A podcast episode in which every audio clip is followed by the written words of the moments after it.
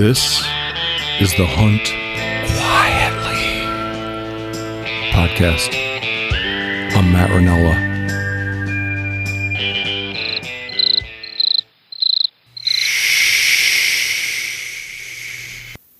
In this episode, I talk with Mark Norquist. If you know anything about me, you'd guess that I'd have to severely bend my will to remain civil with Mark because R3 is in my top five list of most hated things, right below curry and my wife's half inch thick cotton side pocket sweatpants. And Mark is the founder of Modern Carnivore, a gosh darn confounded for profit R3 company. Turns out it was quite easy to keep my cool with Mark because he's a charming and very likable fellow. So, with that, I'll dispense with the preliminaries and give you Mark Norquist. Okay, so I'm here with Mark Norquist from Modern Carnivore. Mark, tell us a little bit about yourself. Hey, Matt. Uh, thanks for having me on uh, the podcast. Um, well, I'm a Minnesota guy. Uh, I've, um, you know, been in the outdoors a uh, big part of my life. Uh, love the outdoors and uh, professionally, I was a marketer and a, and a media guy for for a long time doing corporate stuff. And about ten years ago, I made the decision that um, wanted to do something more meaningful than than just uh, helping companies sell more cars or get more uh, more credit cards uh, in in people's wallets. And so started doing more work in the outdoors. And so, uh, yeah, I got uh, my wife and I. We got a couple couple young kids here in in Minnetonka where we live, and uh, try to get them outside whenever we can. And and I, I would say from from an outdoors perspective, I'm very much a generalist. I'm an outdoor generalist. I'm not a I'm not a, one of those guys who goes headlong deep into one specific area. So I like exploring and trying new adventures and things like that. Yeah, I'd say I'm much the same. A little, little, li- little bit of some things and a lot of some things, I guess, for me. But right, um, at least at the bare minimum, a little of everything. Everything from mushroom hunting to uh, fishing for panfish is one of my favorite things to do. And then I spend a lot of time in the mountains with my pack llamas in the fall. Um, yeah, absolutely. That's great. So, um, and tell me about your your company. So, uh, Modern Carnivore is a um, it's, it's, primarily a digital platform uh, and community to engage uh, adults in a conversation about the outdoors and specifically foraging, hunting, fishing. Um, and, and and the purpose of it is is to really create an opportunity, knock down barriers to entry for someone who did not grow up with those activities. So somebody like you or I who grew up with it, there's just a natural uh, inborn understanding that was nurtured from our earliest days by our fathers, and um, a lot of that tradition uh, has gone away. I talk about um, you know sort of a gap generation or two here in the 20th century of where we got pretty far away from the land and you know we're continually getting more and more urban centric in our in our populations.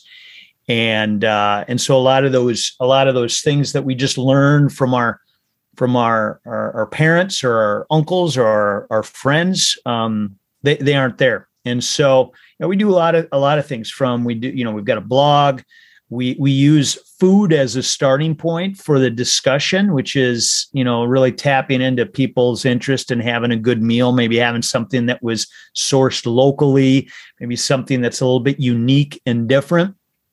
As uh, you know we found it's a pretty universal thing most people eat. And so uh, using that as the excuse me as the starting point we then you know use video podcast, um, an online learning portal to both tell stories and to um, do direct education around the skills necessary to to get outdoors and to try to harvest something that you're going to put on the table. So, how, you said most of this is is is digital, is online. Is that right? Yeah, that is correct. Yeah. So most of it, most of it's online on on the website and the podcast and and the YouTube channel and stuff like that. Okay. And this is your bread and butter. You know, it is. It's yes and no. Um, so I created this almost 10 years ago. Um, and um, a lot of my activity within that space is it's it's my passion.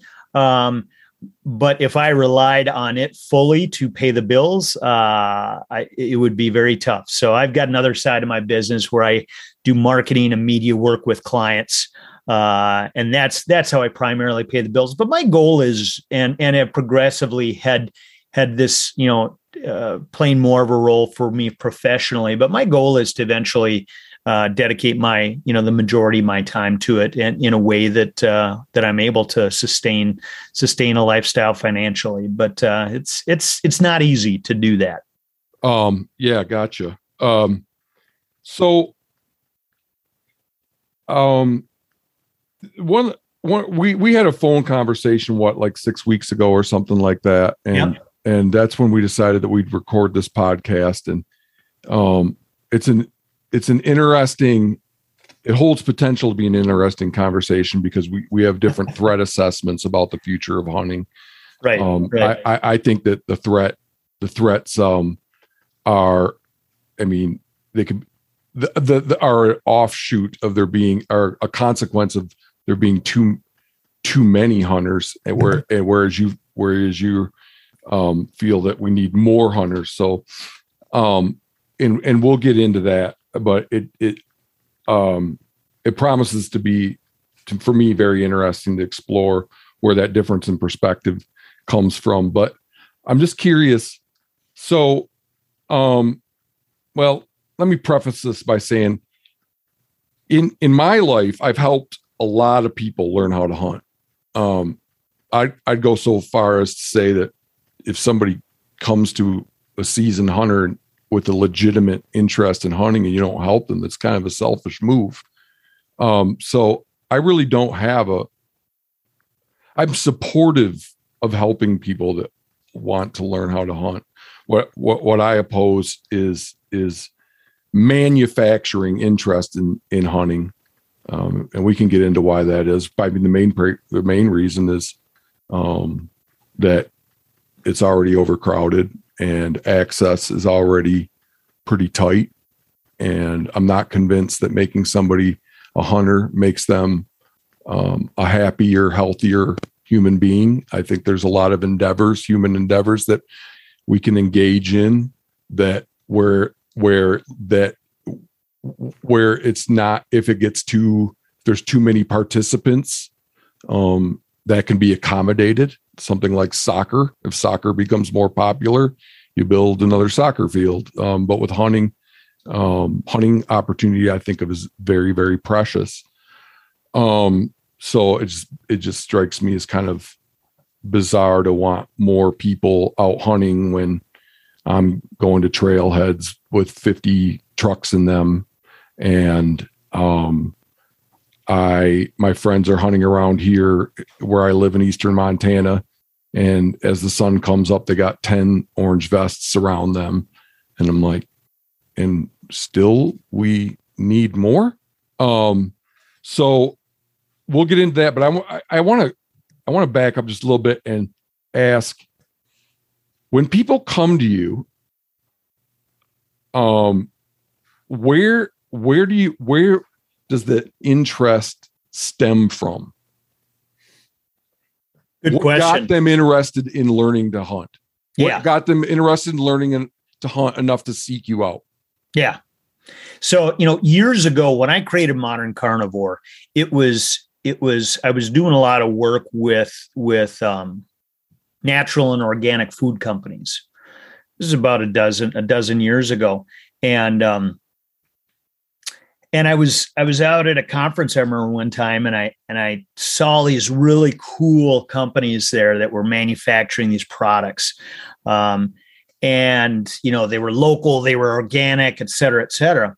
And these people were going nuts over it. And I thought, where are the where's you know that's really great, but what about the the protein side of things? I, I found that actually there was a a, a, a less than subtle um, or a more not very subtle um, sort of shift to to more, more of a of a vegetarian diet in a lot of in a lot of circles within that that realm.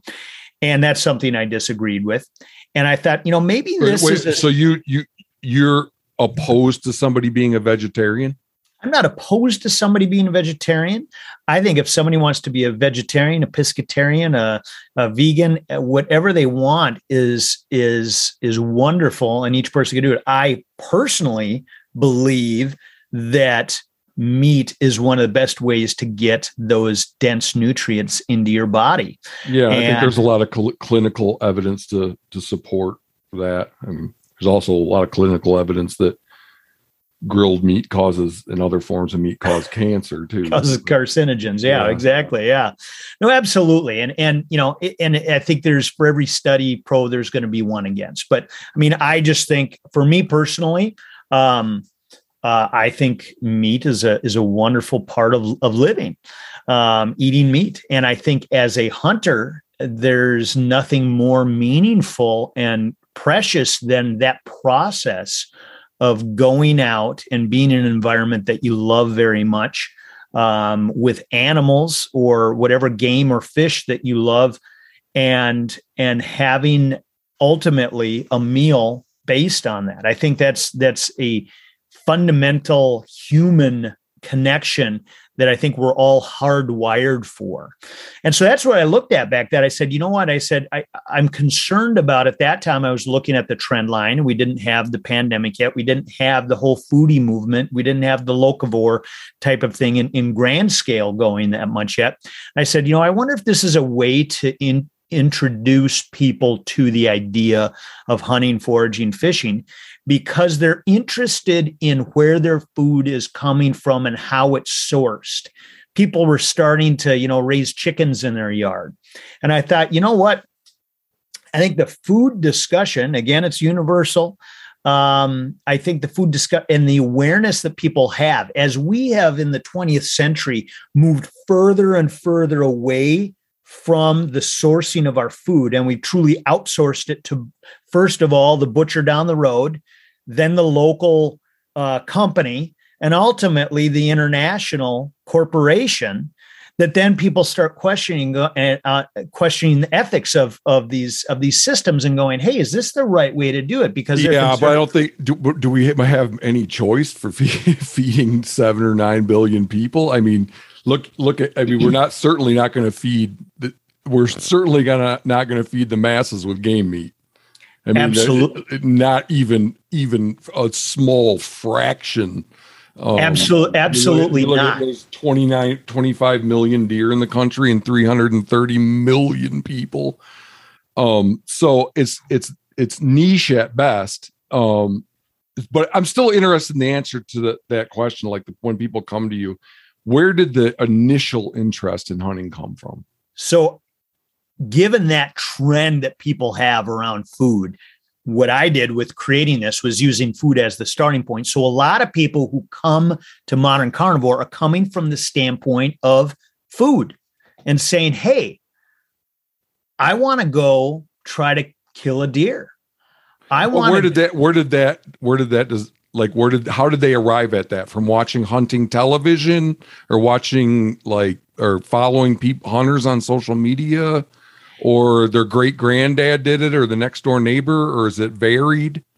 No i mean i think those those last pieces the the neighbor or the grand grandfather there's a little bit of that but it's definitely more of of the cultural shift. So that's okay. where i was going with it is the cultural shift towards transparency. That's that's a big theme you know in in over the last 10 plus years is transparency and and understanding where things are going um, or where they're coming from. What's my connection to that? Is that being done responsibly? And that's at all levels of life. And i think that general trend again is includes food and people start questioning again why are they why are they raising chickens in their yard i think it's a it's a short step to saying hey we raise chickens there are people who hunt maybe maybe we could go out and actually shoot an animal because uh, we're not we live in we live in the suburbs, so we're not gonna we're not gonna have cows and chickens in our in our quarter acre lot. Um, but what are the other options? Ah, maybe hunting is. Yeah. Um, and I think you know hunting is a complicated space, and it's a you, you know it's a complicated discussion on so many levels, and there have been so many different perspectives on on the Bubba hunter, the slob hunter, the gentleman hunter, the all kinds of personas and and tropes that are out there as to who the hunter is. Um, and that's changing, you know, uh, and I think it has changed. Yeah. Um, so you think of it as like just a growth of this people becoming more curious of their food.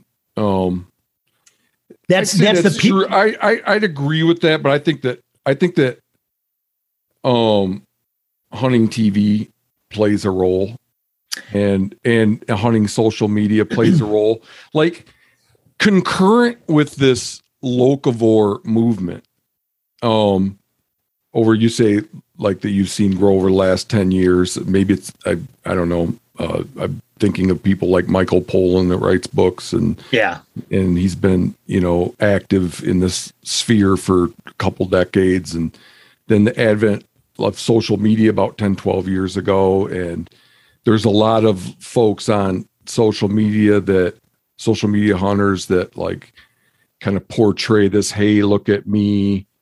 I killed my deer and now I'm making chili with it and doing this kind of like rugged outdoor signaling kind of thing.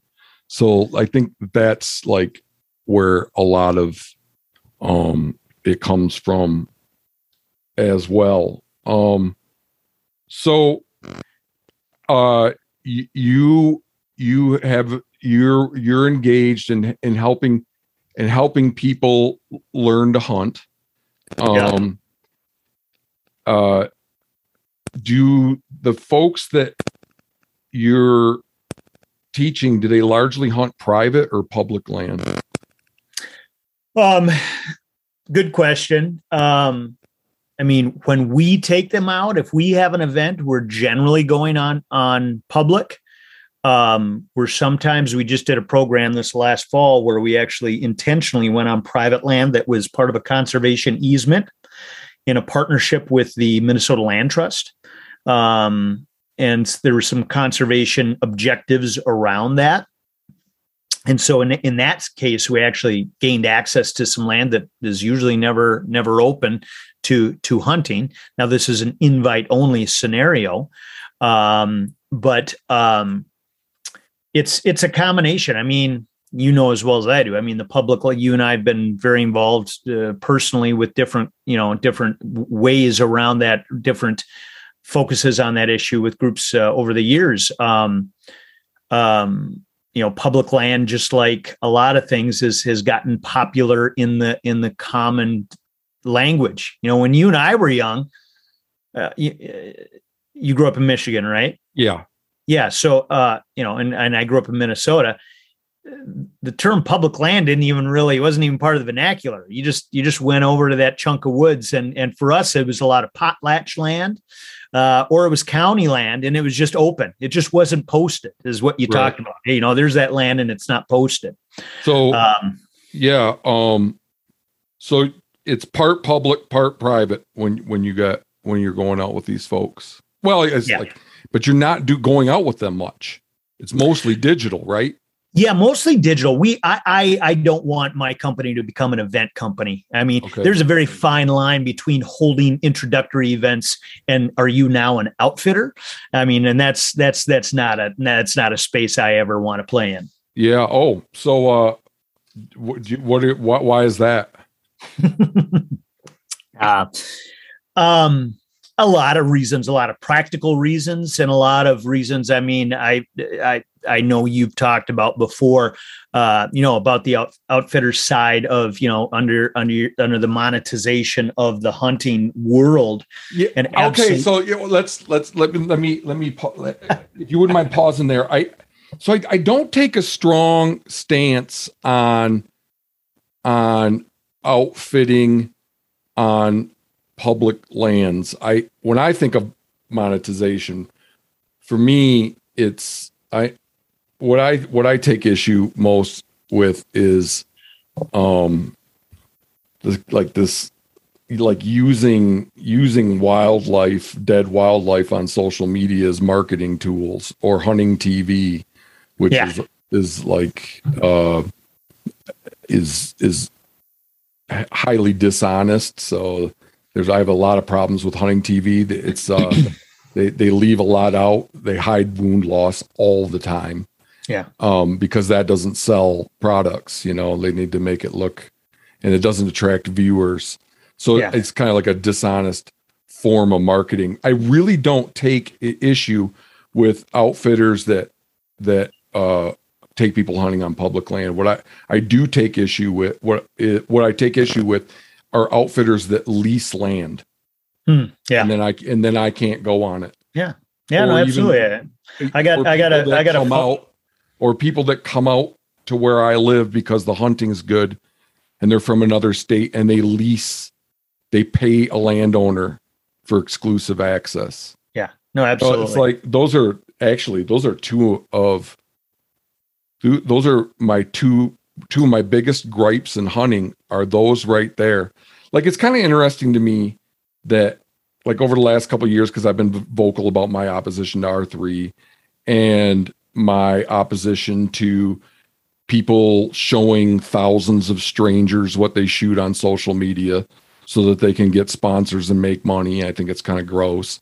Um, and it incentivizes hunting for the wrong reasons. And I, I make these points, and I get I, I become kind of a pariah for that. But but it's not but it's not widely held as rude or in or immoral to come out to somebody else's state and buy up all the access so the people that live there all year don't have a place to hunt. I like look at stuff like that and I'm like, how am I the outcast? you know, and and here's the thing. I mean, so you know, relative to to leases getting bought up uh, and and closing down opportunities, uh, I I think anybody who's hunted a long time has had has probably had that happen. I had that happen on farm that we used to go out to in western Minnesota. It was our it was our goose and duck hunting location, and suddenly one one year after many many years there, farmer said, "Sorry guys, I got a lot of money from three doctors who just bought it up for the whole season." Yeah, there's a place here that's you know we have this program called Block Management. Yeah, Um, so it's funded through out of state hunting uh, license sales, and they pay.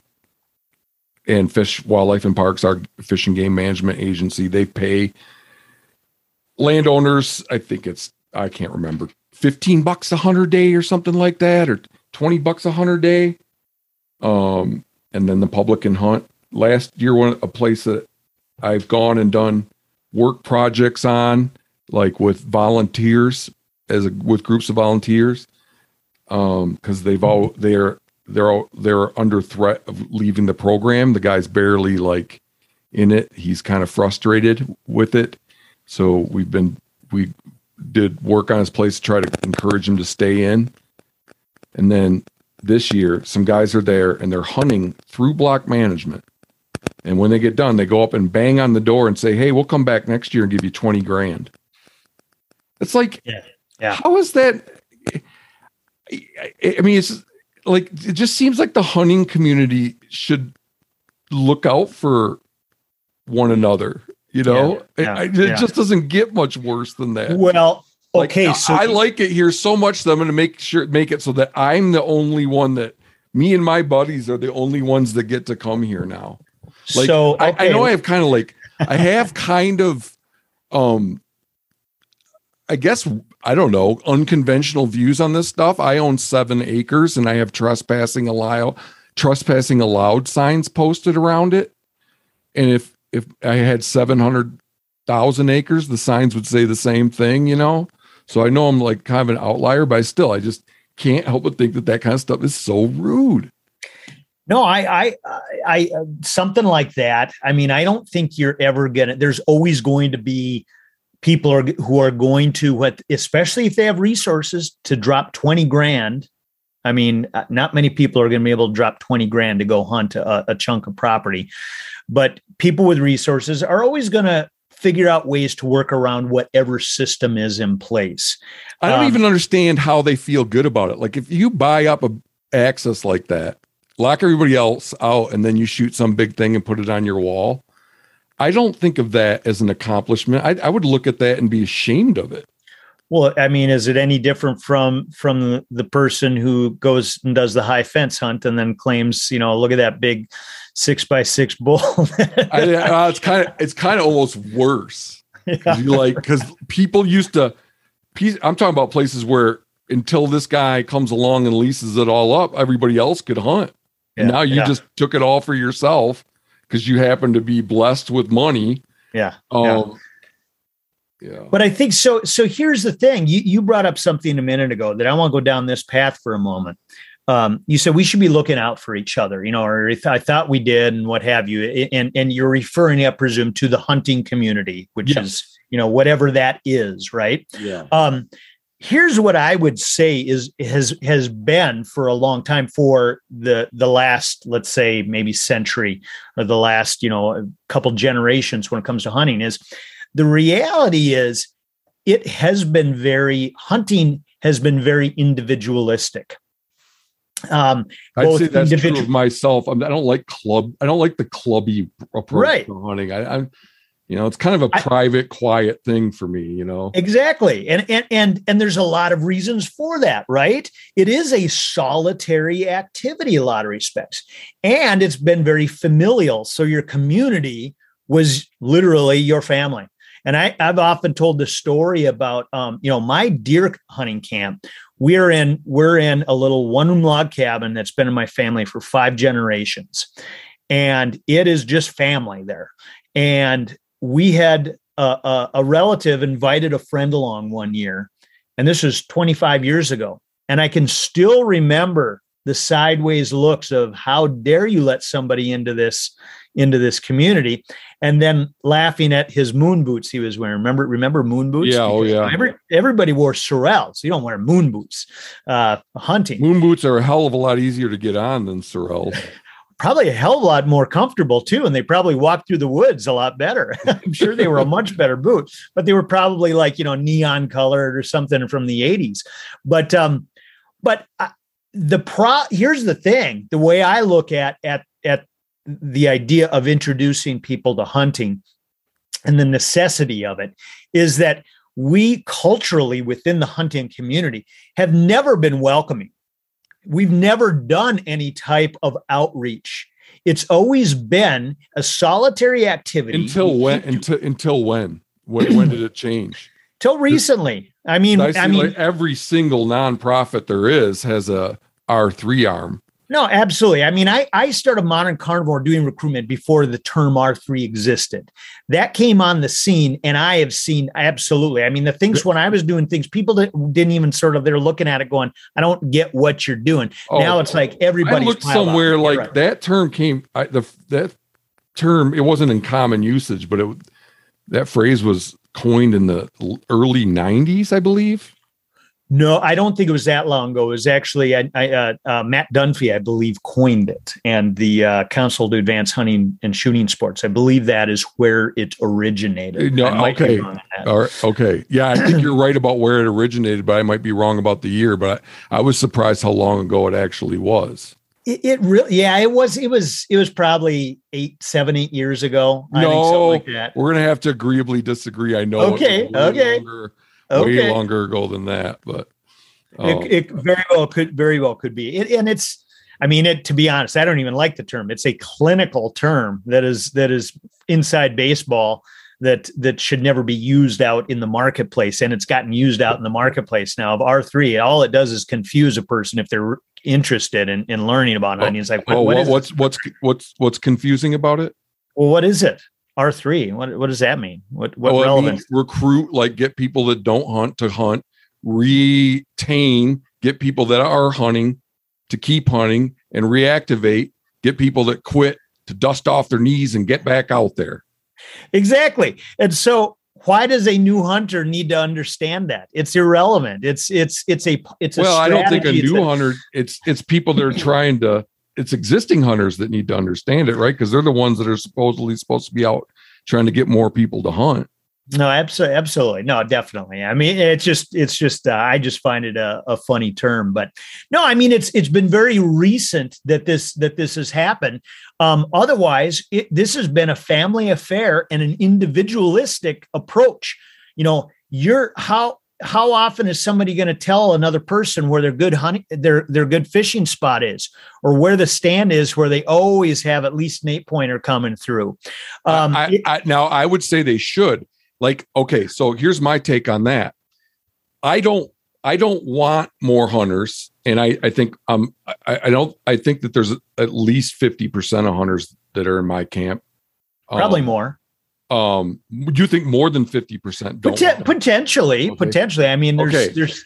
so like when when people in organizations um mint new hunters Yeah. um like I, Why- I get this why- visual of them coming off the press. why it- why should they be foisted preferentially on people that don't want it How i think i think no. that if you're somebody that's engaged in r3 the fair thing to do is that like you get on social media before you go hunting and you tell everybody where you're going to be like okay. don't you want don't you want them to go to the best spot and aren't you going to where you think you have the best chances so shouldn't you want them to go to that spot too and then when they show up not. shouldn't you give them a head start because you want them to have this positive experience so much you know that's like I- and i'm not even I- i mean it's not i'm kind of joking but i'm kind of not it's like I, I I I don't I don't understand why how it stops there. It's like start them hunting, but not to the point where encourage the hunt, but not to the point where I send them tell them where all my spots are. No, not to that level. Send them to somebody else's spots and have them crowd these other people out, not me. So, So, but but isn't there an element? I, I guess I look at that from the standpoint of, I mean, there is a okay. So I think the question is, so let's let's let's take that that where we were a moment ago. Uh, 50, let's say fifty percent. Let's say half of the hunting community does not want more hunters. Why? well, because the biggest problem in hunting today, um, the 1200 pound purple gorilla in the room that nobody that makes their living off hunting will talk about because they contributed to it and they profit off of it is crowding, inability to draw tags, and lack of access.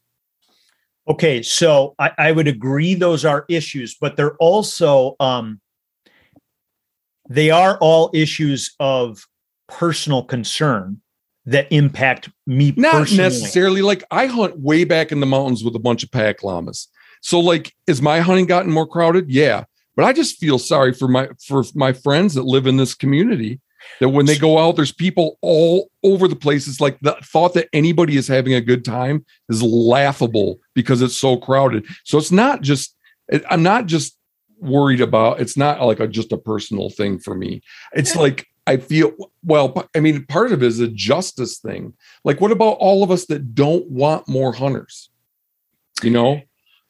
Um, and and then I look at other influences that are trying to other influences that are trying to create more hunters, like hunting TV and hunting media, because they're trying to market, they're trying to make hunting look cool so they can get more people into it and sell products. You know, and these people don't, it doesn't affect them because they put in for special draws all over the country and they fly up to remote filming locations and hunt on their fans' private ranches and stuff. So they don't have to deal with it. So it's like it just like strikes me as unjust. Like we're going to create hunters, uh, crowd out the existing hunting community that's been quietly going about their business, so that we can make money. And then with the nonprofits, with a lot with their R three efforts, a lot of that I've had people that work for nonprofits tell me that it's an expectation of their of their corporate sponsors that they engage in R three because that's like free marketing for them. So, like, I, it's not just a personal, like, oh, I don't want more hunters because of my hunting. for me, my gripe with R3 goes much deeper than that. It but, has to do a lot with the monetization of hunting and how monetary forces like that don't have to suffer with that think places being overcrowded because they just fly up to and get away from it or pay their way out of it somehow by flying or drawing tags or hunting private you know? So like even if i didn't hunt it this like this stuff r3 stuff would piss me off. So so that's a whole ball of stuff right there that you just threw out. And i think that's that's the challenge with this is it is a com- it's it's complicated on so many levels. That's where i think it, it's what's what what i wanted to do with you tonight was to sort of peel back peel back the orange. Yeah, yeah. yeah. Let's let's peel let's, onions. Let's peel. Yeah, onions, let's let's sure. let's uh yeah, onion much better, much better analogy than an orange. But um let's you know let's take a look at each at, at each of those issues individually. And I guess you know relative to it being personal, I mean, I do think that is the biggest reason a, a, a, good percentage, whatever that percentage is, a good percentage of the hunting community doesn't want more people because they're pissed off about seeing too many trucks at at at the boat landing or at the at the spot of public land where they're where they're heading in to hunt and they used to not see trucks as as an example. we have to okay? I, we have, I'm sure we agree it's antithema to a good hunt. Yeah. I mean, absolutely. It's like it's the and, worst and, and thing so, that could happen. And so but then you also have aspects of where so for you you live in God's country. You live in one of the most sought after places um, that that I would say you and your friends, the experience you're having um, with crowding is in a very short period of time dramatically changing it's like you're a ground zero versus other other areas in in the US that aren't seeing that type of dramatic growth and I think that is for a lot of reasons, and, and, just in population in general. I mean, look look at look at Bozeman and what and what's happened just in population in general. To set hunting aside, and so you've got population growth You've got shifting and movement and migration of population centers. And so those are bigger issues that really hunting is just being a recipient of something that's so big and massive that it isn't something, you know, you're ever going to control. Something you be concerned about, but it's you're not going to control it. And and no, I think I, I don't think that I, I think that I think that the kind of hunting I enjoy is is probably doomed um, like half my reason for doing this podcast is just the, the, by virtue of like wanting to be the one that says I told you so. Um, uh, you know, uh, just to, just to maintain my sanity as I watch it, watch uh, the, this thing I love slowly go away. Um, so, but any anyway, yeah. But I see, I see I don't. I crowding is bad here but I don't think it's I think it's bad in the Midwest. I mean, I grew up in the Midwest. It was horrible. Yeah. yeah. Um, like where I grew up, I I hunted my butt off for my whole youth, from the time I was 12 years old to the time I was 27 and moved to Montana, and never once laid eyes on a deer that was two and a half years old. Yeah. Every legal buck would get shot off opening weekend. Yeah. Essentially. Pretty yeah. damn close. Yeah. So um I I was just talking to this this wildlife biologist that just moved here and I, I'm working with her on some things in my research. And she was telling me that in Saginaw Bay, um, they had to go to a draw. Like if you want to hunt these wildlife management areas there, you have to draw in the morning for one hunt. You have to draw for another morning, a hunt in the evening if you want to do that. And then in between them, they would let people um, go out with their dogs and pick up cripples. And now you have to draw even to do that. That's interesting. I, I mean, that. I, I, I hear I talk to people from Pennsylvania. I talk to people from New York. I, I, I still have friends in Michigan. I don't think that it's that uh, there are the, these vast tracts of of of land just teeming with unhunted game anywhere in this country.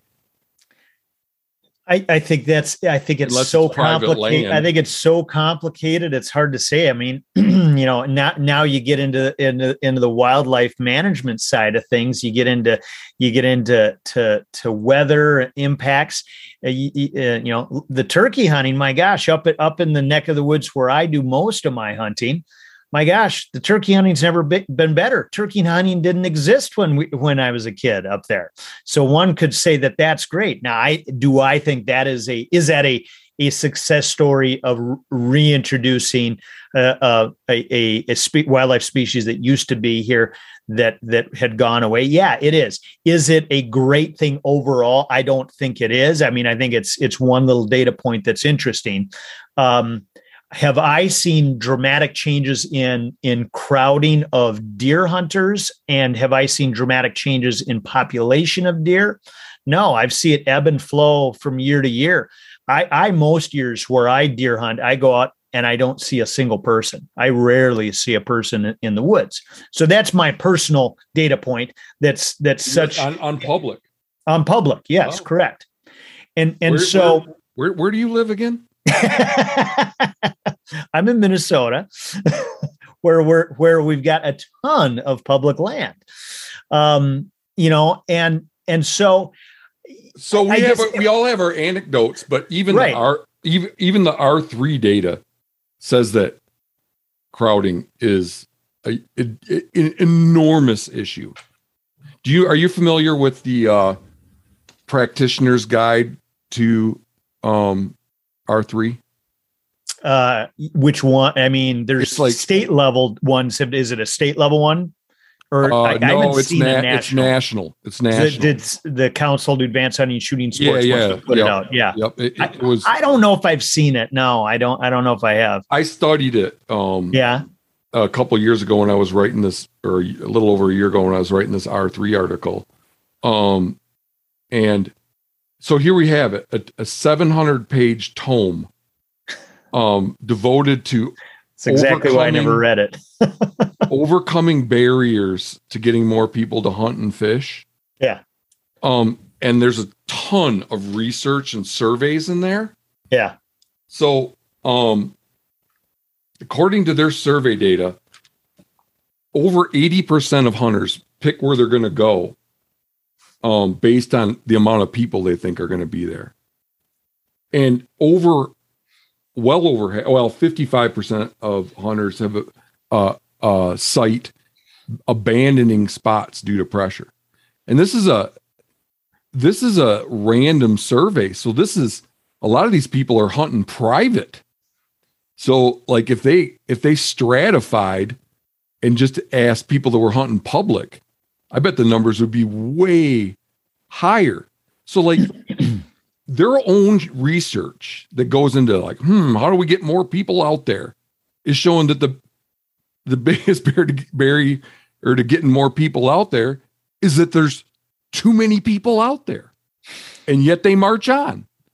I, I just i think you I can't like, take any why not? single why not work on why I mean it's like there's so many human endeavors that don't have a recruitment arm. I've never heard of yoga recruitment, but yoga is so good for you. you know? absolutely absolutely there's And huge if yoga, yoga, if yoga gets too crowded, you build another studio. Instead, we but but uh oh, but we got to always have more hunters. Like why? Why? So here's the thing. hunters. yoga does recruit every single activity. So I my background is marketing, okay? And so that's what I've done throughout my career. Every facet of every space does marketing. And is it gone crazy in the last 20 years in every one of those spaces? Absolutely. Of which hunting is one of them too, that has started to do more of it. Look oh, at look at look hunting the like the so yeah, like R three is one thing. I don't even think it's like terribly effective. Yeah, the, the way bigger, the way bigger um influence on crowding, I think. And it's sad because it brings people into hunting for the wrong reasons on top of it because everybody's just trying like, ooh, I want to be like that famous guy on the show and and um be a badass and all that stuff and like um yeah i think that the marketing bit is way more has way more of an effect on on bringing people in. So it's like people are getting brought in not so what uh, by what was for the money for re, for monetary reasons. so what what was the piece that what was the pe- I thought you were going to give an example of, what- the what what brings them in just marketing in general or were you going to say one type of marketing Well, Like, okay, athlete athlete I mean I would say yeah the out west athlete hunter yeah, who's oh, going to yeah. pack everything in right Yeah. Oh, yeah. Like they're like they're they're like companies like Sitka and uh, et cetera, et cetera, et cetera, et cetera.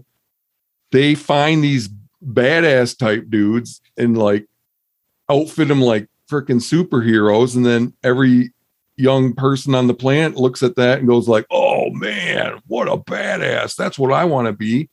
So it's not like recruiting them. It's not even recruiting them into hunting for the right reasons. I mean, the I, the right reasons for to hunt for me are hide horns meat, um, personal enjoyment, connection to nature, and the sense of self reliance that comes from providing for yourself.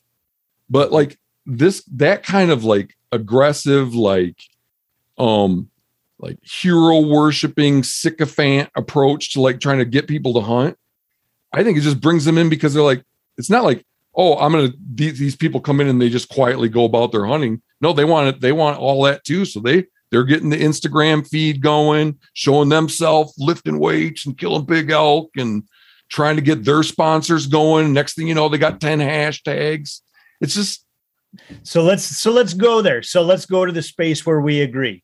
Um, we we agree to disagree on on whether we need more hunters. Now you're getting into more of the of the of the form rather than the function of of of Yeah, right. recruitment and marketing. How is it done? How is it stylized, if you will? And I wrote down some of the things that you that you had said, you know, in your in your documentation over the years where we agree, you know, and and you talk about you know some of the changes you don't like you know being too noisy publicizing kill videos you know bragging rights for for killing animals um that that that that broy macho culture etc um absolutely. I i i'm with you 100% on a lot of that. Just i i i'm sort of disgusted by by certain ways that that is done. And yeah, it's like the the the I call it the um um dead dead wildlife as status symbol approach to hunting. And here's the thing: like you look, go go out and look at the modern carnivore social media feeds. Go out and look at the stuff that we do. Um, I'll give you a cou- couple examples. There, there, there's very little gun focus, and there's very little grip and grin. Yeah, I kind of I, I perused your website. and I, I was Okay. yeah, I was I was heartened to see that that that it was very humble. Uh, I appreciate that. And that's the thing. And I agree with you. And so that's where you and I are in complete agreement. Is is is you know how you how you sell it, if you will, how you sell the idea of hunting, and how you introduce people to it matters. And and um and and so, but take that social media piece that that I've heard you go off on and and. and get get pretty upset over it, and I agree with. That is Um, now that I'm a podcast host, I'm I'm trying to have to more dec-. I'm trying to be, have more decorum because no one's going to come on and talk to me if I'm like losing my shit all the time. That's good. That's a, that's a good thing. I'd say I, I think, and I think you're doing a great job. Well, You're doing thank a great you. job. Um, but I mean that that is again similar to population issues, similar to overdevelopment and issues and encroachment on wild spaces.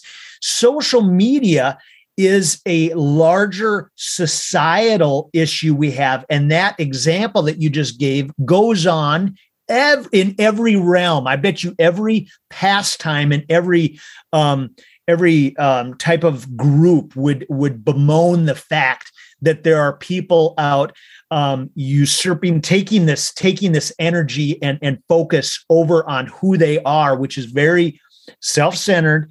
We, one could say from a judgment perspective and and doing things that we don't agree with but No, this is an interesting point. This is an interesting point. But Well, and- there, let but uh, very briefly, and I'll let you continue. Okay. Just, I do not agree that hunting social media is social media writ small. I just don't agree. I think that bragging over a kitchen remodel or Yeah. a basketball trophy trophy Yeah. is far more benign and and and less consequential than bragging about a, a, a, a, a, a wild animal that was ostensibly harvested for food. I think that- completely i completely agree with you i'm saying the problem is is universal the impact absolutely and that's where your disgust of basically i think you said at one point equating you know killing animals for likes on social media i mean it's a, it obviously that's a little bit of a of an extreme example but it's not not much i mean Well, that's it's that- not. that- I don't think it's, at it's all. really not I don't think it is at all. Who needs to kill four elk a year? Yeah yeah Um, and these these top guys, that's what they do. They like I just saw. Aren't- aren't they post by- livestock elk in a high fence operation though so Well, the- they're okay. I I've looked into this a fair bit. It's not. It's generally not that.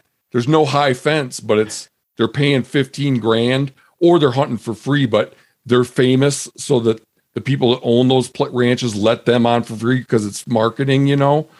But yeah, I mean, yeah the, the, no, it's like they people definitely nobody needs to kill 12 big game animals a year. And a lot of Yeah. these top guys are like top social media hunting influencers are doing just that. It's like that is so that is so like how aren't if I was an anti-hunter, I would hit on that big time. Absolutely. Absolutely. And, and that's where we as the hunting community need to step up and say, you know what, that's not cool. And and so here's here's the way I look at it. So so I want to touch on this because I thought about this uh, um, ever since I had everybody calling me and saying you got you got to listen to, to Matt on this on this episode where where he goes off on the media. Um, look look at let's look at the big historic perspective of of um, storytelling of media of communication. You know it started with spoken word right? That's where we as humans used to gather around the campfire where it's, it's spoken word. Then it ultimately evolves to written word that then goes to printed. Then we get the printing press. Then we go to electrical with the telegraph then to the telephone then it's to the tv then it's to the internet. And then now it's to social media. I think what we're talking about happened in some respects at every one of those stages. However, if you look at outdoor hunting media, I think there are there are um, in the past of our lifetime, and let's say through the 20th century, you had newspapers, you had magazines, then you had the advent of TV, and we had when you and I were growing up, those the, a lot of the TV fishing shows more than hunting shows, and then the Yeah. hunting shows, um, and those were you had a small number of people who controlled the narrative, right? They were the people, Still they were the writers, they were the personalities, etc. So, well, Mhm. okay, we still it still is a small group that controls the narrative in the sense that nobody, everybody in the hunting sphere that has a voice, um, makes money off of it. So there is that. Yes. It, it, in it, absolutely in a lot of different ways. But okay, so here's the thing. One of the things you don't. I'm going to hold. Actually, I'm going to hold this th- that other thought. Here, here's where I would say though, with the advent of social media, here's the fundamental shift that I haven't heard you reference yet when you when you've been talking about different things over the last couple of years, which is again it was it was always a small set of people who controlled the narrative and therefore they they reflected or there were people that said you know what here's here's what that what that should be for the community with the advent of social media and this is what we're dealing with everywhere right now which is which is anyone and everyone has a microphone and has has a TV production company sitting in their in their front living room and can get a message out there.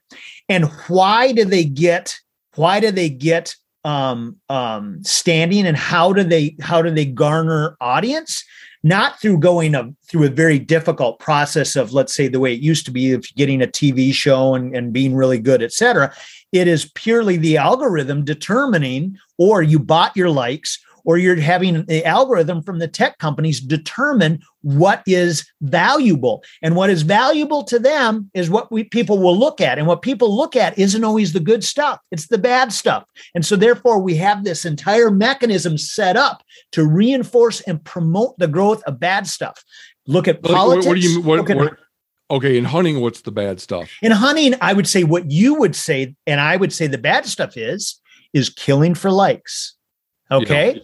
So so I'm well, going to do this, there's this other element that's become quite common where people like kind of like mix um sex appeal with oh, carcasses. Oh, yeah, um, yeah. Like this yeah. like bestiality motif with the little with a little necrophilia mixed in. Like, are you serious? Well, it just it just kind of not not overtly, but yeah. I can't see somebody that's ob- that's like scantily clad next to a carcass without starting to wonder if they're going to screw the thing or something. Like what the plan is.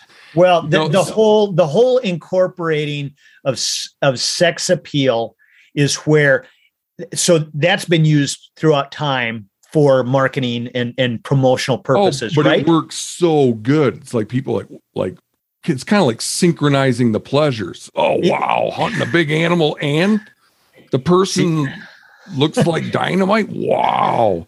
It's like that, that crap is so like my thing with the okay, I'm gonna let you finish, but I, I do have a point I want to get to on the social media bit.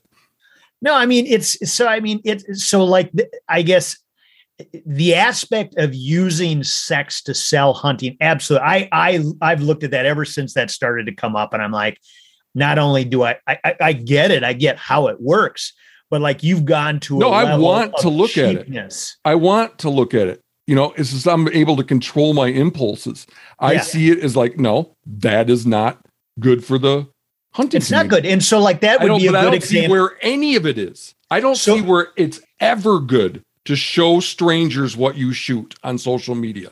Okay, I cannot so now, think of I cannot think of one redeeming feature of doing that. So now we're getting into another realm of of this, okay? And now social so now we're set set the stage of we now have a media environment that anybody with with a, a microphone and a, and a, and a camera, which is everyone, can get their message out. And we have a, an algorithm system that promotes the stuff that is probably not the most above board, ethical, good stuff, wholesome stuff. Let's say now it's, we get into wholesome. It's all bragging. yeah, exactly. I mean, I mean, if you're showing strangers what you shoot, there's nothing. You're you're bragging about a dead animal. Like there's so the algorithm no matter how good of a job the algorithm did does or how corrupt it happens to be, it's, st- it's still going to be directing people to people directing people to hunters, people that are trying to like represent the hunting community that are hunting for the wrong reasons. Right. The same way the same way the algorithm promotes politics posts, political posts that are garbage that cause controversy, right. but they promote them because it causes controversy. Yeah. What I you know, tell people can, is if, like, I mean, what I tell people is think about this.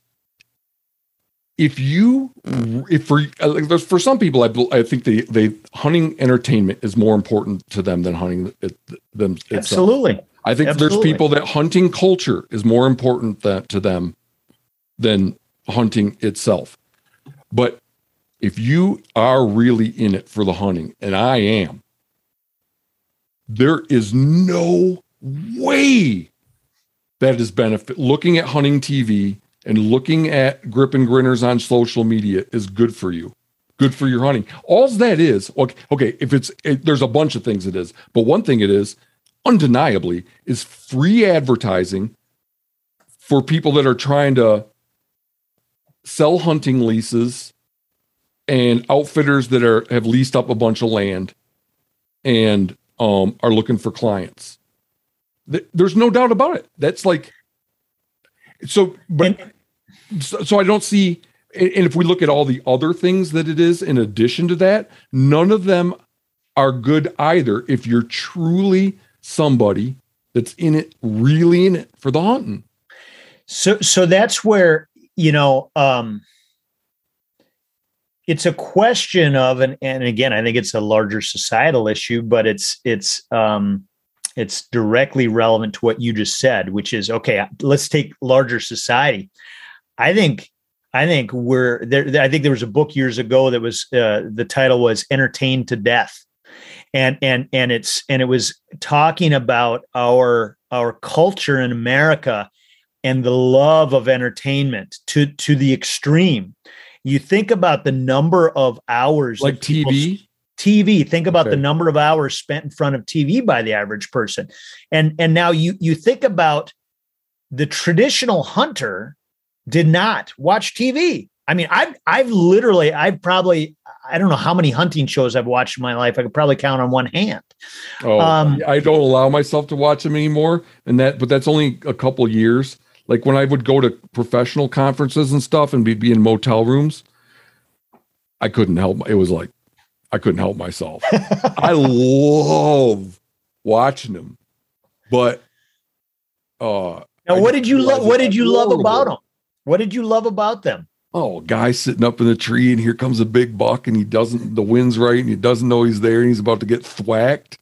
I don't know. I just kind of like it's just it's so, it's I I freaking it's uh they're thrilling to me. I could see where it would wear off if you watched them if you had it in your house and you were watching it every night.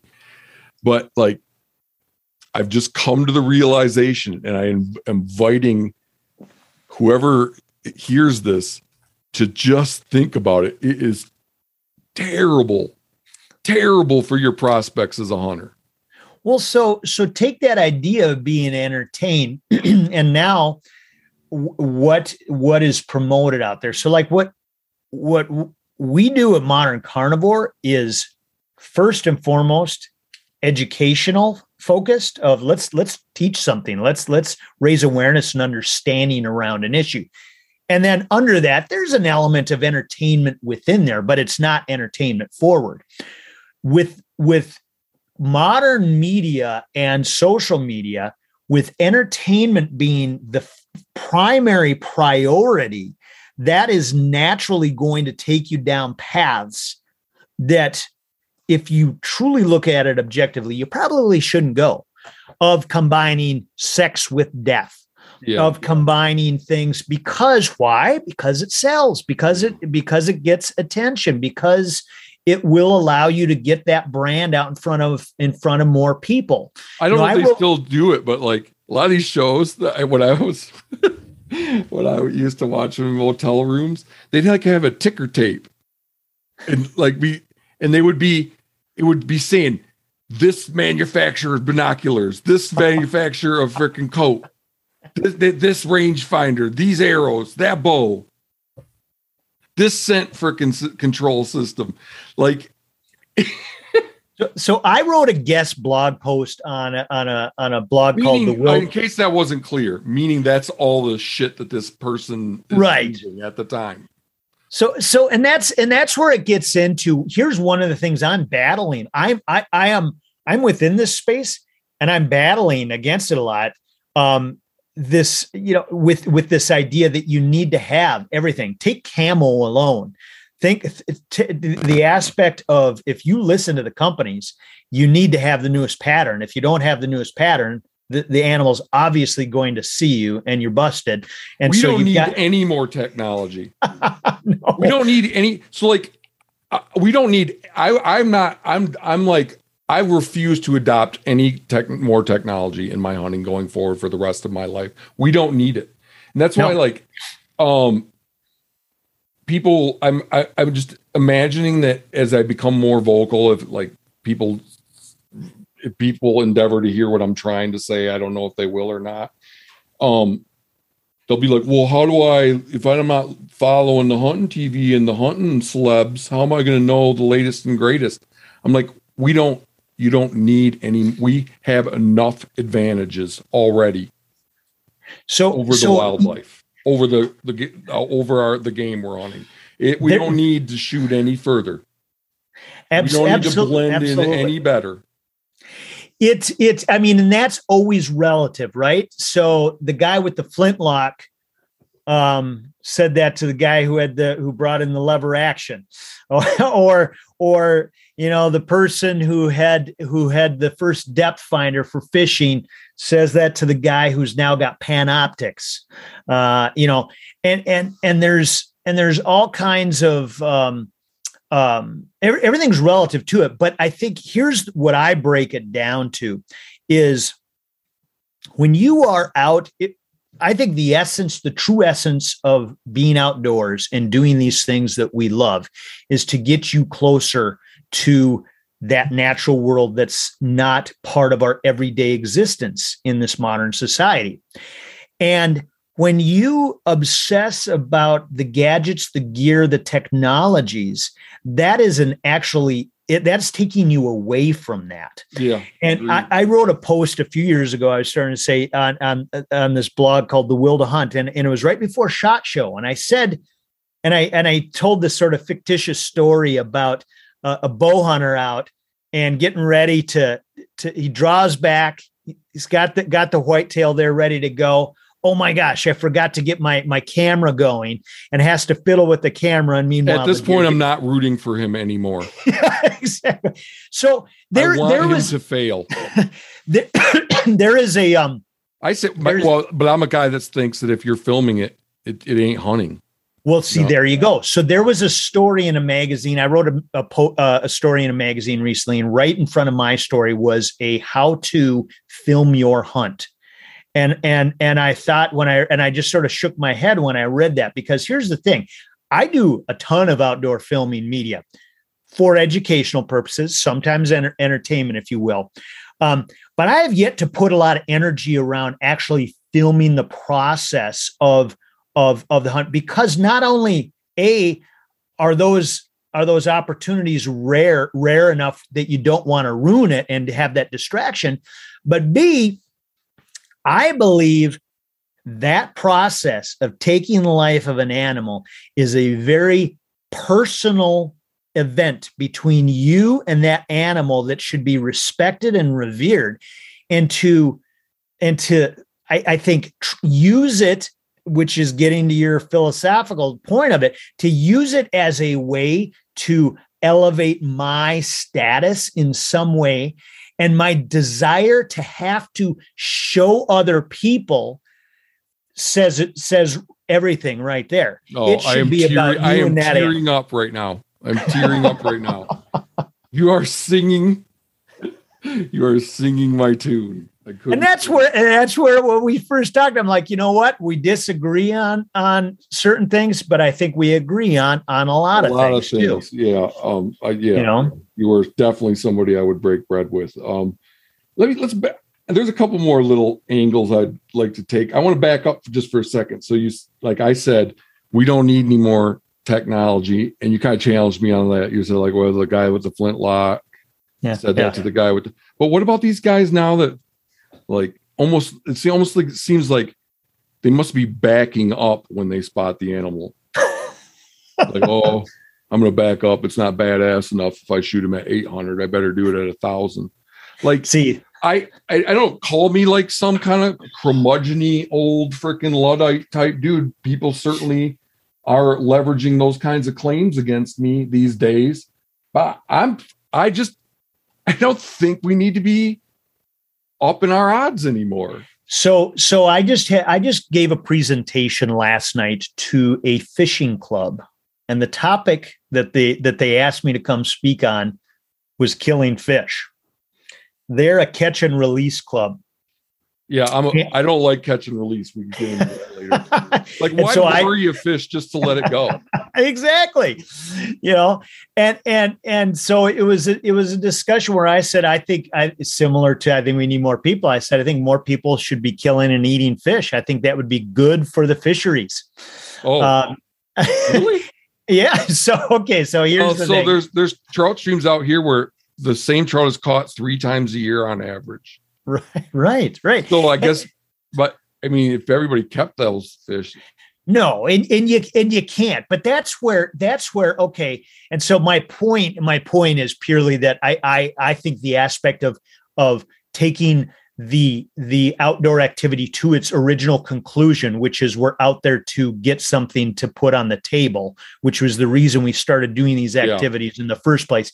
And and getting away from that through catch and release actually you could have a lot of different analogies as to what that is similar to of where you're not getting the full deal done that that that actually takes away from the essence of it. Oh give me give me one yeah, you can you can use favorite. sexual you can use oh, okay. sexual references. Okay, um, I'm, I'm, just so pure I couldn't come up. with Yeah, you didn't go there exactly. Although we know the kind of videos you like to watch, but um,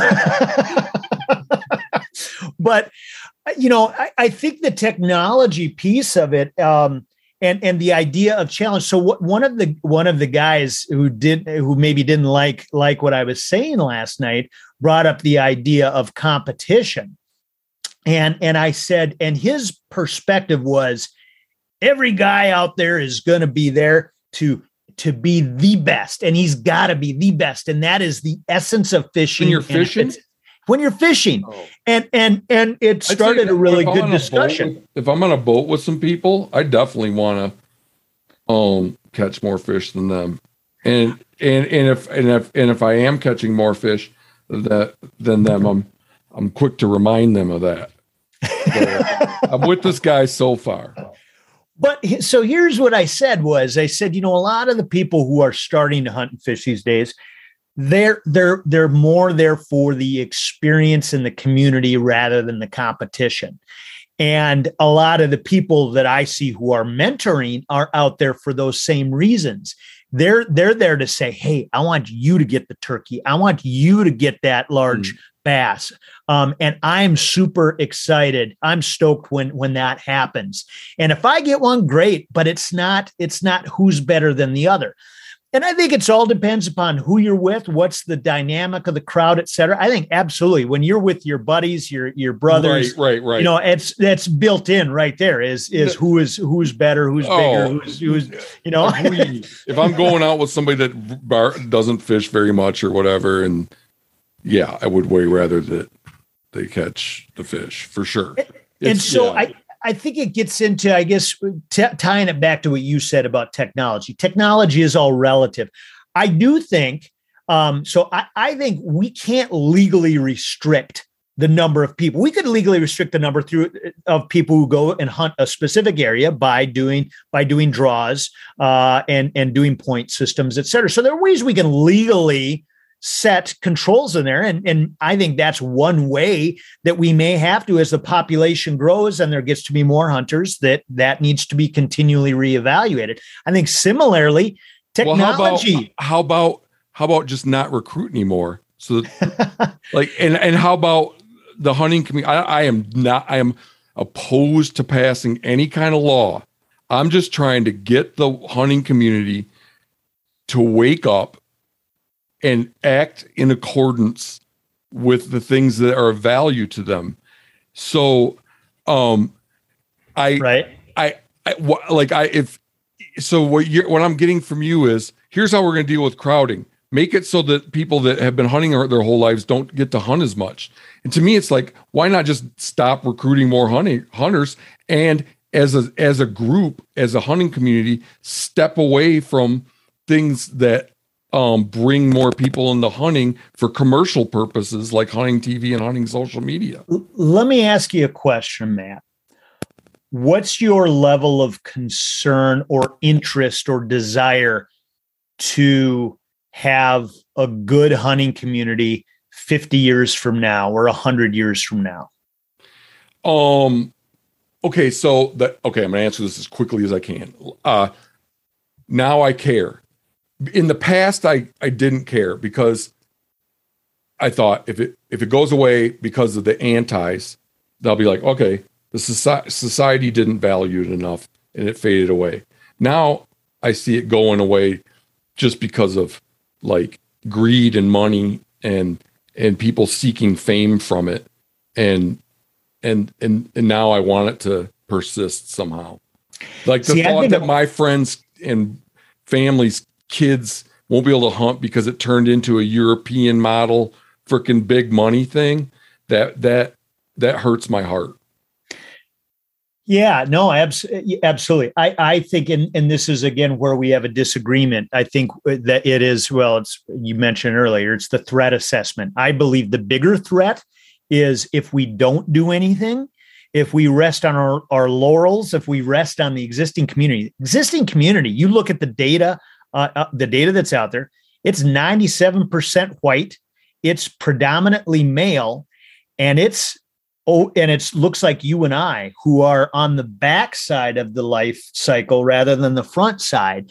And so I would argue that if if if we're not recruiting people in and creating a, a, a framework, a fabric of hunting of community in the hunting world that looks more like where society is headed, it will become extinct purely because we're all going to die and will be gone. And rather than 4% of the population, it'll be a half a percent of the population. And when they're making rules, absolutely the the anti-hunting movement will have a much louder voice and there'll be any type of restrictions or outline of things that we value and think are important. And well, so that's how I don't think of hunting in New Zealand as any more at risk than hunting in America, America and there it's only 1.4% and then Canada, yeah, um, is three point four percent. They're they're less than us too, and I don't think of them as in general more at risk. When I of losing their hunting, what I think of bringing more people into hunting, first of all, it's like I don't see, I don't. I mean, the number of tags has gone up and up and up and up ever since the '80s. Like I, like there's more hunting going on now and there in the 80s there was 40% fewer people and um the living space per person in the 80s was half of what it's now and that's what I use as my index of um, development. So there's like way less acres to hunt now than there used to yeah. be. So yeah. um, what what what uh what but I think bringing more people in in the advent since the advent of social media, all that does is increase the chances some dumbass puts something stupid on the internet that like um leads to some form of hunting getting outlawed. That's what happened with grizzly bears in British Columbia you know, they, yeah, they put like a, so like I I don't I don't think that like uh trying to bring more people in I don't see that as re- increasing the chances that there's hunting 50 years from now.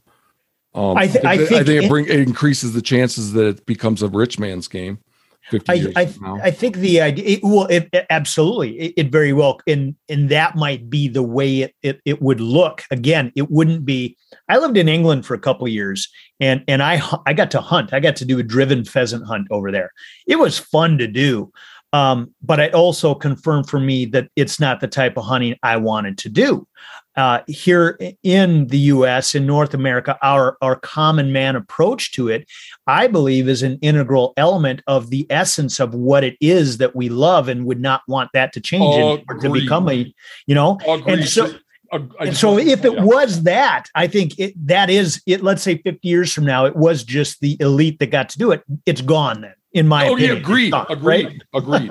yeah, agreed. It's it's about the it, to me, it's always been about the same thing. It's like that when I was a kid and now it's the giddy sense that you got something by your wits. A set of horns for the wall, whether it be that or like the food aspect is the most important part to me. But it's that giddy childhood sense that you got something by your wits, you know? So like, yeah, I agree with you wholeheartedly that if it's, if it is just a money thing, then it is gone. Well, and I think exactly. It, gone and that's what it will be because there are a lot of sentiments that that are that are probably growing that are against hunting you know look at look at the gun issues look at the the anthropomorphizing of animals in society and this idea that that, that that's out there and so if it's a a extremely small percentage of the population, which it already is a, a, a, small minority, but if it got even infinitesimally smaller. I think there absolutely are ways where it could say where there could be uh, regulations put in place where it says, you know what, can't do it anymore, or in in, in such restrictive ways that it's only the elite, et cetera. So yeah, um, I mean, we're both we're both speculating on whether the chances hunting is around in the future go up with the number of hunters or go down with the number of hunters and neither of us really know exactly that's that that's the essence of the of the yeah. of the issue which no, neither of us do know you're you're exactly right but for um for for a very very long time it was received wisdom that more hunters secured the future of hunting. I mean, that I mean, was and and I do I do believe I mean I believe in my heart that that is it. That's you could say because nobody can predict the future, but I would say even you know we we never even went down the the the, the discussion of pathway of conservation and how it's funded, et cetera, and how wild spaces are funded today. Just think if those dollars weren't there from from excise tax and license sales. I'm very concerned about habitat and but for me it's like what's destroying habitat more than anything now is too many hunters. Like the place I go to trailheads with 30 or 40 cars, like it the, the, those areas a lot of these public land areas that um that people hunt in, in my state um especially if they're like a you're walking in from the trailhead for the day those areas are like inhospitable for wildlife. You know so Yeah. i think we do well to sacrifice some of the funding and give wildlife a break Well, and that's and that's where I'm saying. I mean, th- those are specific issues now that need to be looked at. You know, it by in probably in in smaller in ways that are more micro level of hey, you know what, too much pressure here. That that is absolutely a problem, but it's beyond hunting too. It's just outdoor recreation in general in popular areas. You know, it's just get they're getting trampled, and people who have now during the pandemic got into the outdoors for the first time, maybe don't understand the ethics of what it means to leave no trace and things like that. i just don't understand why the non- nonprofits can't like and people that are into r3 can't go like oh crowding is a huge problem you know? And then and then adopt the the most common sense solution. Let's stop having there be more hunters. Let's not it's you know what the nonprofits should do if they really cared about the existing hunting community is they should come out against hunting tv and um hunting celebrities. Like instead they buddy up with them and put them on their boards and shit like that. Like if you really cared about the existing hunting community you just you'd like be like no we we support boycotting hunting tv and boycotting uh, grip and grinners on social media instead they're like no we need more hunter crowding's an issue but we need more hunters you know so you're, I mean, you are getting here. So, I mean, where you're going with that, um, I, I think it's the aspect of of there should be yes, absolutely overcrowding. Let's look at that issue. Let's look at that issue. You know, we we give such such a focus on access, uh, right? So I just watched this this video this morning of of uh, all the landlocked, you know, over 15 million acres of landlocked public lands out, you know, primarily out west. Yeah. Um, and so, you know, we put a lot of focus on on access. Um, I think, you know, uh, the the usage and respectful usage and and issues when it's not properly used and it and it is maybe overcrowded. I think that's an important discussion that probably doesn't get enough dis- enough enough um, press, enough ink, if you will. It does- And, yeah, and because is what you should do. That's because the people that write magaz write for magazines and make podcasts and make hunting TV, they profit from there being more hunters and they're a major contributor. That's why it's like the common man, like if you ask the common man, what's the biggest problem in hunting today? They'll be like, when I go out there, there's freaking people everywhere, you know? Um, but you don't hear that from the from the from the people that have a voice. I mean, It's just like that's why I started this podcast because I wanted to I wanted to like talk about the stuff that is is uh taboo among people in the hunting industry, you know. Yeah, yeah, no, and I, and I think that's and I think that's a good thing. Um, you know, I I think uh, I think these conversations. You know, when you asked me if I wanted to come on, uh, you know, I'm like, I think having these conversations and and having a, a good dialogue around a disagreement on the issues is is important. How do you think Um, we did? You don't think we disagree disagreed? No, I said how do you think we did? Oh, how do I think we we did on our on this conversation? Yeah. I think we, gotta- did gotta- good. It's been an hour and a half. We should probably we should right. probably jump off. Yeah, I, yeah. Um but I think it went well. okay.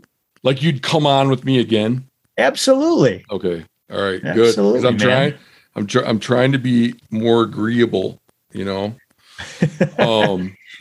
But uh, hey, I I really uh I really appreciate you taking the time and I'm trying to keep an open mind in this stuff. And now when I I'm more warm to what you're doing now because I don't okay. think I I don't think that you and I don't think it's because I changed my mind. It's just because I have a better sense of what you're doing. It's well, not like you're trying to. I, I agree with what you're doing in as much as it is um, helping people that already have an interest in hunting instead of yeah. trying to create interest in hunting. Well, exactly. No, and, and, and here's the thing: your point about manufacturing, and I don't know, or, um, your your point about about manufacturing hunters, manufacturing interest, and I would say one of my um, axioms is that considerations of profit should play no role in inspiring people to hunt. That's one of absolutely. my fundamental axioms. You know and and that's the thing. So like for for me well i've had certain associations with brands a few times here or there. That's not the thrust of my focus. And and i actually i'm sure irritate brands sometimes because i am always talking about lowering barriers to entry of which financial and gear barriers are a huge part of the problem i tell people you got a pair of jeans. Now, do you have a pair of high tops? If you don't have hunting boots, if you're going to go hunt upland, that's fine. Just get one of those cheap penny vests. You know, you get down at Walmart, you get a you get a 870 pump or or a, or a, uh, you know a Remington 870 or a Mossberg 500, the cheapest gun made, uh, and a few shells, and head out there. No, and yeah. head out there. You don't need a dog, you know, and and just go out there and not do not get caught up in this media gear obsession mm-hmm. because that there it's a problem it, it, here's the thing you think you look at them as as the reason why and, and the source of the problem in recruitment. I actually look at them and go they're an impediment to recruitment because they're telling you you got to spend $10000 oh, before you can oh, even get out there. oh. That revolutionizes my thinking right there. Oh, i like the i like these guys more now right. You're gonna you're gonna st- you you're gonna get a sponsor for the podcast on the most expensive hunting clothing around. Boy, this stuff is expensive. you gotta have it. If you don't have this, you can't get out there. get a loan. get one today. All right. Um, thanks so uh. much. It was so much fun. If if uh if uh my the rest of these that I record are even half as good, I'll be very, very, very pleased, even if nobody listens to them. So you'll uh, you'll have fun with it. I hope I I I I'm I'm sure you'll get it. You'll get an audience.